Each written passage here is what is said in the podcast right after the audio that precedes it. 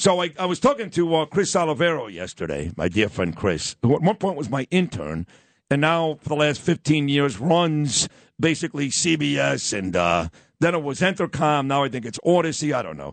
But he's in charge of all the, the, the stations here in New York FAN, 1010 wins, all that stuff. He goes, I got a guy in Philly, and um, they want to simulcast Giants and Eagles coming up. They know you do politics. And I was the one neighbor, Chris. I love Chris. Him, him and Chad Lopez. I love them both. So I said, sure. So I got an email from some guy named Greg Stocker yesterday, and I said, uh, let's do it. Let's um, let's talk to these uh, folks in Pennsylvania. So one of the guys I really like in this business is a guy named Harry Mayes. Harry listens to this show religiously, never misses a second of it, and uh, would love to be here, by the way. Uh, and he's a great sports talk show host, and he's out of Philly. So he texted me like 10 minutes ago, and he says, Hey, wait a second.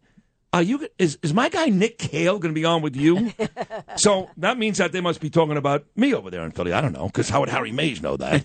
and I know who Nick Kale is. He's a very talented guy. So with that said, this is a WPHT. These uh, animals and degenerates in uh, Philadelphia. Uh, Nick Kale and the crew. Nick, good morning. It's Sid and Andrew. How are you, buddy? Sydney, good morning. How you doing, buddy? Uh, it's good to uh, good to have you on the program, and I've known you for many years. And Harry just sent me a text a few minutes ago, and I got to tell you, Nick, I, I, enjoyed nothing more when Eskin was still there, and and yep. um, well, really all of you guys. They would bring me on when I was at the fan talk Eagles Giants, mm-hmm. and I would speak about the Philadelphia people like you were worse than the Taliban. I swear to God.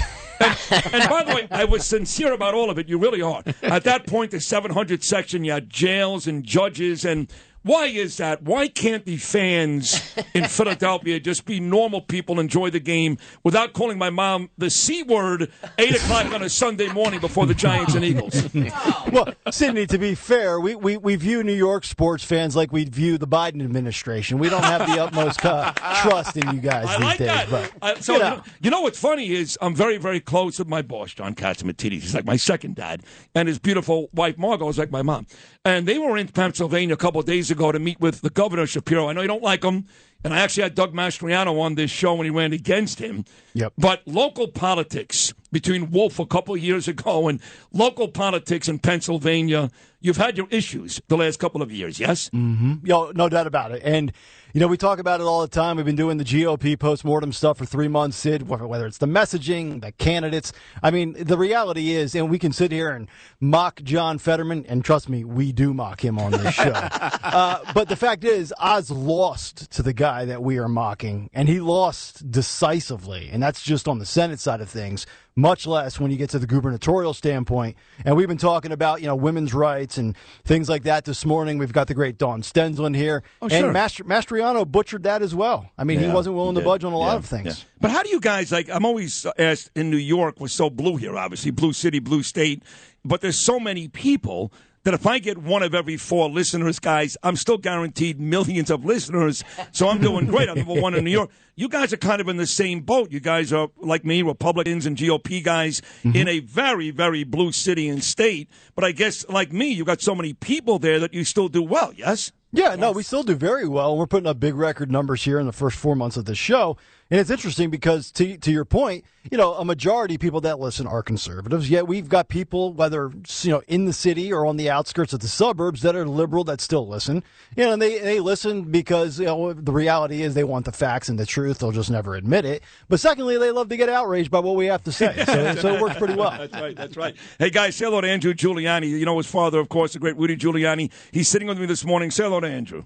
Andrew, how you doing, pal? Guys, good morning. How are you guys doing? We're doing, doing well. So, Loving it here. So, Andrew, do you, do you like the Giants plus seven and a half? That's the most important thing. I am thing. taking the points big time. I Whoa. am I am feeling good about the way the New York Football Giants are playing. I mean, you mentioned Fetterman before, yeah. and the thing that I'm concerned about for you guys is Jalen Hurts going to be looking like the John Fetterman of football out there. Is he that. actually healthy? Because I'll tell you what, if he's healthy, then yes, it's Eagles going to win this football game. But if he's not 100%, the Giants are playing actually pretty decent football right now. And we've seen how Hurts is, uh, affects the rest of the Philly offense in such a positive way, and how when he's not healthy, uh, things just look very Yeah. different on the offensive side of the ball. What's he look like going into this football game? He doesn't look great. I mean, he it's, this is not the Jalen Hurts MVP that we saw six weeks ago, Right. and that's kind of a scary thing. Now, the weather should be relatively good enough, so I don't think he's going to have to wear a hooded sweatshirt like John Fetterman, which means he won't probably look and play like John Fetterman, which is a good thing. Uh, I, I'm with you. I love the Giants getting seven and a half points. I said that Wow. yesterday on the show. I said that yesterday on Twitter last night. What are you, Uh, I still think the I still think the Eagles are going to win the game. Yeah, me too. Yeah. But but here's the thing, and Sid, you you watch this closer than I do. What Daboll's been able to do with Daniel Jones is nothing short of a miracle. I'm not I'm not saying he's Josh Allen 2.0. Yeah. But they've all of a sudden they've made him a functional, competent quarterback, and he's confident. I think this is a three or four point game. And what's funny about what you just said is they are making those favorable comparisons to Josh Allen about about uh, Daniel Jones. And look, you know, we had a guy here who was a GM for the Giants. His name was Gettleman, and uh, everybody hated his guts. He went through cancer. They didn't care. Get him out of here. He sucks. I hope he feels better, but get him out. And and he made sure the Giants took Daniel Jones at number seventeen. And for years, people said, "What was he nuts?" His and maybe he saw something then, right? I mean, course he made sure he traded for Eli Manning, and Manning won two Super Bowls. So maybe Gettleman, at the end of the day, knew what he was getting. It took a little while to, to happen, to mature. But Daniel Jones is a very good athletic quarterback at Duke, and maybe he is going to be that guy for years to come. And I've got confidence in Daniel Jones now, guys, that I never had before. And I truly believe, whether Hurts is healthy or not, Daniel Jones and this giant defense will keep him in this game regardless. Yeah, no, I totally agree. I think this is a 26 20 type game. I think it's, I mean, let's face it, Sid, this is a divisional game, third time around. The Eagles handled them the first time. They uh, struggled the second time around, but still won by what, 12 or 13 points? Yes. Uh, it's hard to beat a team three times in one season. You know that, Sid, Yeah. from your sports days. Well, let- Let's speak about the uh, this. You know, the Yankees and Red Sox have this great rivalry, right? But you have to understand, we don't care here. Like they, well, like the, all Boston cares about is beating the Yankees. We don't care here because the Yankees beat them every time. Right. Where is this this jealousy? This really in your face jealousy that uh, raises whether I'm having a, a, a cheesesteak at Patsy's or I'm going to a, you know I'm going to Broad Street for dinner. Where is just jealousy? I understand you're not going to be New York. You're kind of like a redheaded stepchild, but where does Oh, it come that's from? not What- right. what- oh yeah, where does Sid, it come? it, co- it comes from the disrespect that the national media Uh-huh. treats Right. Philadelphia Amen. like Whoa, a, whoa, whoa, whoa, like whoa. a The- the- mid hold on, market. hold on. The media. Wait a second. Was it the media who was applauding when Michael Irvin laid motionless on the turf? Was it the media that cursed out Santa Claus? Was it the media that booed Mike Schmidt? half a century ago. Oh, it still we're in happened, the Dawn. 70s. It still happened. right? My Was- hus- was my still- husband was- yeah, yeah. No, say- my husband calls it the, the Brady Bunch effect.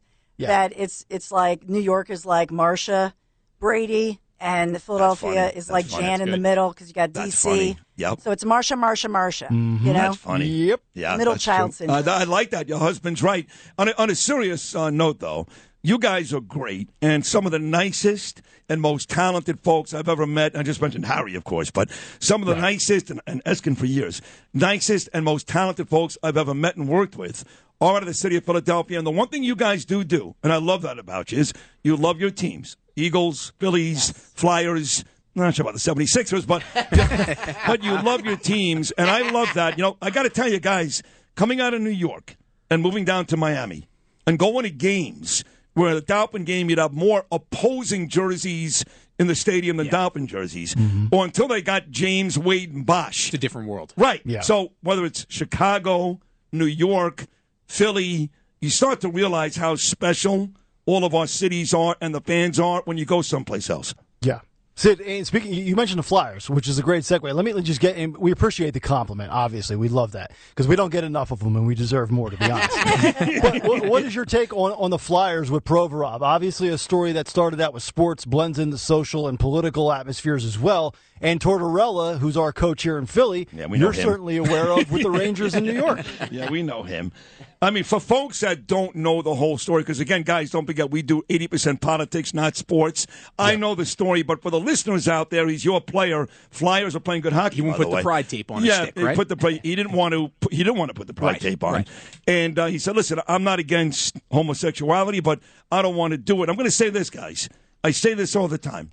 I don't like the way the country is going, not because we care about certain groups, when they start to shove it down our throats. Mm-hmm. Pride Day is one thing, Pride Month is perverse.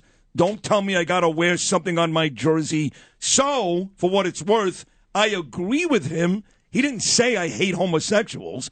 He said I don't want to wear it. This is America. What's wrong with that? Yeah, I agree. And you got people on the NHL network saying, "Well, why don't you go back to Russia and Oh, fight in the war?" Who cares? It's, it's just ridiculous. Who said that? Uh, well, Milbury, one of those morons? Who was Yeah, I it? think it was Braddock or whoever. I don't have to do it anymore. Yeah. So you only do. So you do twenty percent sports on your show. No, I would say we do 70% national and local politics. Yeah. And the other 30% pop culture, entertainment, sports, music. Well, there's not a day that goes by we're not going to talk about the Giants or the Mets or the Yankees, or so, but it's a very it's a small portion of the show. Yes. yeah, I do. I do one percent sports, and Twitter they lose their mind. they call me a loser. I mean, They we, get mad. We're trying to concentrate, guys, on getting Donald Trump back to the White House. Yes. Then, then, then a parade for the Mets next There- year. there you go. We liked the first part. And by the way, Sid, uh, not to not to blow smoke up your keister, but you know you deserve credit for this because I think a lot of people, because I'm one of the latest guys to go from sports radio to news and political talk radio. Awesome. Um, you know, everybody wants to cl- credit Clay Travis, and Clay's done his thing, but you Uh, did this well. be- you did this well before yeah, Clay. Clay did. Travis can blow me. I'm sorry. Uh, did I say that? Keith Olbermann did the same thing, but Yes. you know, Clay Travis. Listen, he's done great. Outkick is great. He's on Fox News all the time. But let let Clay Travis come to New York and host the number one morning show. Then we'll talk. Exactly okay. right. So, but I like. I, listen, I, I like the fact. Here's what it comes down to, guys. Okay, we all love our sports. We love our teams. I've got two kids. Andrew's got a baby girl. I'm sure you guys have kids. At the end of the day, while you love your sports teams, I'm nervous about my country. I've got kids. I'm going to have grandkids. The direction of my country is more important than a Ranger loss to the Bruins last night.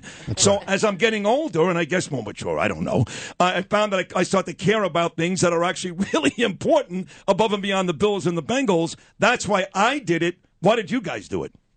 I, I did it because I, you know, one of the main things was that I was falling in love with opinions and having stronger opinions on news, politics, and the issues of the day. Right. I'm 39 now. My my daughters are nine years old almost, and I was getting more passionate about this than breaking down Jalen Hurts for four There you hours. go. Yep. And anytime sports blends over to politics and sports, I couldn't give my true opinion. Yeah, and look, I'd get canceled. you guys are dealing with the same thing we're dealing with Manhattan in terms of a DA that just won't Yeah, lock yeah. up bad guys at all. Yeah. I mean, we're we're not talking about very low level offenders. We're talking about violent crimes that just it's this continuous effect where this it's for New York. It's the same thirteen hundred people that are committing crime and crime after crime after crime. If you focus on those, you get them off the street. Crime goes down in New York 30, 35, 40 percent. Same thing in Philadelphia. Mm-hmm. There you go. Wow. All right. Hey, it was a pleasure chatting with you, Sid. Hey, We're going to you do this too, more guys. often, Uh, yeah, we should. We should. So when the Mets play the Phillies in the NLCS, and Yes. I guess that's We'll the still next boo Yankees Philly World Series. Yankees, hey, you guys are great, seriously, and uh, uh, have fun. Good luck this weekend.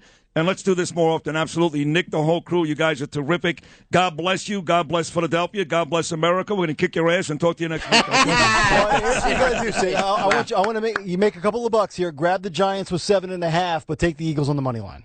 I like that. What, what are the Eagles on the money line this morning anyway? Like It's 160? probably it's probably minus yeah, probably that close to two hundred. Give it up a whole lot right there. Now, Give it up what about the uh, what about the number? Over or under? What do you think? I don't I don't like the total. Sid. I don't either. But I do Staying like away. the over, by the way, in the other three games. All three take the over. There. KC, Jacksonville, Dallas, San Francisco, Bills and Bengals go over in all three, okay? Smart man. And if I'm he right, is. you congratulate me. If not, lose the number, okay? and I'm going to unfollow you on Twitter.